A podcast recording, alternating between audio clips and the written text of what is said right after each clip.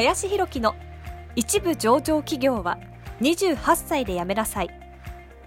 この番組では28歳で一部上場企業を辞め、現在教育、不動産事業を中心に2社の経営を行う林裕樹が、これから起業、独立、フリーランスとして自由度の高い生き方を目指したいと考えている方向けに、必要な知識、マインドをお伝えしていきます。こんにちは、林です。本日はですね、おすすめ本パート3ということで話をしていきたいなというふうに思うんですけれども、今日はですね、マーケティング系の本についてですね、ちょっと紹介しようかなというふうに思うんですけれども、今日ですね、紹介させていただこうかなと思っているのは、沈黙のウェブライティングという本に関してお勧めさせていただこうかなというふうに思っております。結構ですね、有名な本というか、これからですね、マーケティン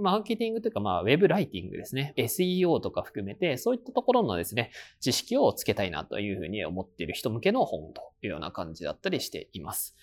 かなり初級者向けの本ではあるような形なんで、これからね、例えばブログとかメディアみたい、温度メディアみたいなのをちょっと作っていこうというふうに考えている人にとっては、それのね、走りとしては非常に読みやすい本かなというふうに思います。実際ですね、結構分厚さは、リアルな本だとですね、分厚さは結構あるんですけれども、この沈黙のね、ウェブライティングのすごいところは、そういうね、本をできるだけ読みやすく、わかりやすくするために、漫画形式というかですね、ストーリー形式で学べるようにしてくれてるんですね。なので、すごくこう入ってきやすいというか、そういうふうなことがウェブライティングにおいてとか SEO とか温度メディアにおいて重要なんだなっていうキーポイントっていうのが、そのストーリーを見ながら学んでいけるというのが、非常にですね、この本の優れたところだなというふうに思っております。で、このですね、沈黙のウェブライティングっていう本と合わせてですね、沈黙のウェブマーケティングっていう本もあったりもするので、これからですね、ウェブマーケティングとか、ウェブライティング、SEO、温度メディア、このあたりをですね、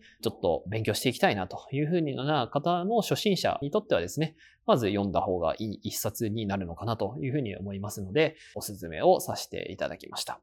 はい。ということで、本日はおすすめ本パート3ということで、沈黙のウェブライティングとマーケティングに関してお伝えさせていただきました。本日もありがとうございました。